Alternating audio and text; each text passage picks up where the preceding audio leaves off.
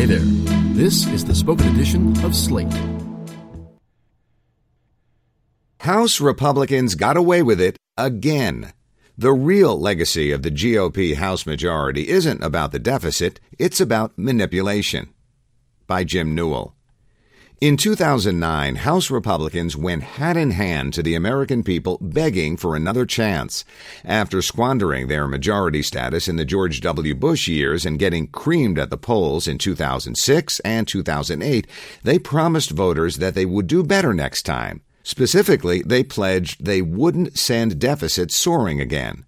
GOP Representatives Eric Cantor, Paul Ryan, and Kevin McCarthy knew that if they wanted the public to take their criticisms of early Obama administration spending even remotely seriously, an apology for past recklessness was necessary.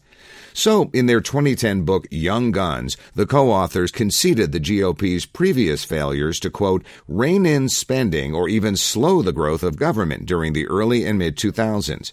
Ryan, in an interview around the book's release, insisted that Republicans need to do a better job on fiscal issues than they did during their previous majority, while Cantor said that we've got an opportunity to learn from the mistakes that our party made. House Republicans called their 2010 campaign platform the Pledge to America and promised, if elected, to cut $100 billion in spending in the first year and to establish strict budget caps to limit federal spending from this point forward. The begging worked. House Republicans rode the wave to a 63 seat pickup and a return to the majority in the 2010 midterms. This is a second chance for us, Cantor told CNN the day after the election. If we blow it again, we will be in the wilderness for a very long time. We have to deliver.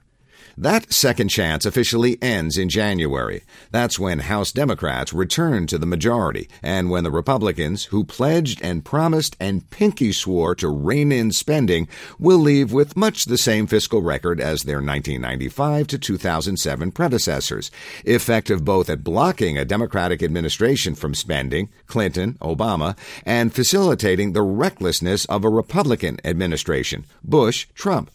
There are many things for which we'll remember the 2010 to 2018 GOP House majority. It stopped the Obama administration's legislative agenda cold. Smoothness of operation was never its forte, as constant standoffs between leaders and far right factionalists made it the most dramatic party conference in the Capitol and its dogged and frequently conspiratorial oversight of the Obama administration was surpassed only by its subservience to the Trump administration. But nothing was more telling about this majority than the way it dismissed the issue it rode in on as soon as Trump replaced Obama. So before House Republicans come apologizing again for their past mistakes and begging for another chance, it's important to emphasize right now Republicans have not, do not, and will not care about deficit reduction except as a rhetorical ploy for stymieing a Democratic government. The central Tea Party policy victory of the Obama era was the 2011 Budget Control Act, the resolution to that summer's tense debt limit standoff. In addition to some upfront cuts, the law established a bipartisan super committee to develop a deficit reduction plan. If the super committee couldn't agree on anything, a process called sequestration would indiscriminately apply spending cuts across the next decade to both defense and non defense spending. The super committee obviously couldn't agree on anything, and sequestration went into effect. Under Obama, Congress reached two budget agreements in 2015 and 2017 that provided some relief to the cuts, albeit with offsets elsewhere, but didn't eliminate them. To me, then, the defining moment of this Congress was when House Republicans decided to effectively eliminate the Tea Party's deficit reduction law once the White House switched from Democratic to Republican control.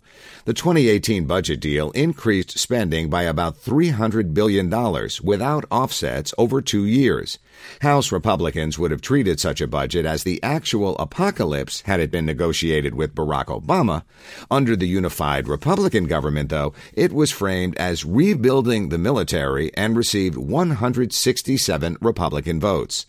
Speaker Paul Ryan has been touting rebuilding the military as one of his two great accomplishments during his recent, mostly ignored legacy tour. Ryan's other great accomplishment, of course, was the Tax Cuts and Jobs Act, a $1.5 trillion bill offering temporary tax cuts for individuals and permanent tax cuts for corporations. When those temporary tax cuts are made permanent, as they eventually will be, the cost will be much higher. The tax reform plan was originally supposed to be revenue neutral, i.e., not contributing to the deficit, but Republicans gave up on that once it became too difficult. The sum total of these moves is that the government is projected to reach a deficit of $973 billion in fiscal 2019 in a low unemployment economy. Trillion dollar deficits are on the horizon for as far as the eye can see. Though Ryan, as Speaker, deserves ultimate accountability for these choices, this isn't really about him. He would have happily fulfilled his Obama era promises to cut Medicare, Medicaid, and Social Security had the will of the House, the Senate, and the President been there with him. But they weren't, because that's not what Republicans do when they have full control of the government. What they do instead is avoid politically difficult spending cuts, boost spending for programs that help their and comfort the comfortable with tax cuts. The lesson here is not that deficits are evil and that the next House Republican majority needs to get serious about them. That won't happen because, as I've noted, they don't care about deficits. The lesson is for Democrats to not let Republicans' deficit hand waving guide their choices ever again. Republicans have been savvy in getting Democratic leaders and the Sunday morning talk show circuit to take their deficit routine seriously. Debt fears limited how big Democrats were willing to go with the stimulus package in early 2009. The same anxiety compelled Democrats to fully offset the Affordable Care Act's cost, as if they might get either Republican votes or plaudits for doing so. They got neither, and Republicans, including Ryan himself, spent years attacking Democrats for the offsets they chose. Debt panic convinced Obama in 2011 that he needed to negotiate with Tea Party Republicans ahead of a debt ceiling increase and to consider Social Security cuts. Democrats should not take these Republican protestations seriously anymore. The Republicans certainly don't. Roughly five seconds after Nancy Pelosi takes the gavel on January 3rd, House Republicans, as if struck by epiphany, will turn to each other and say, Good God, have you noticed the debt? If a Democrat takes the White House in 2020, every elected Republican in Washington will break down sobbing over the projected fiscal 2021 deficit right there on the inaugural platform as soon as the oath of office is complete. Democrats can either let them get away with it or not. But if there's one thing of which you can be certain, it's that Republicans won't be in the wilderness for a very long time, as Cantor predicted in 2010. The whole government will be theirs again at some point, maybe even in two years. And when it is, their top concern will be the ridiculously high, needlessly punitive 21% corporate tax rate on quote unquote job creators.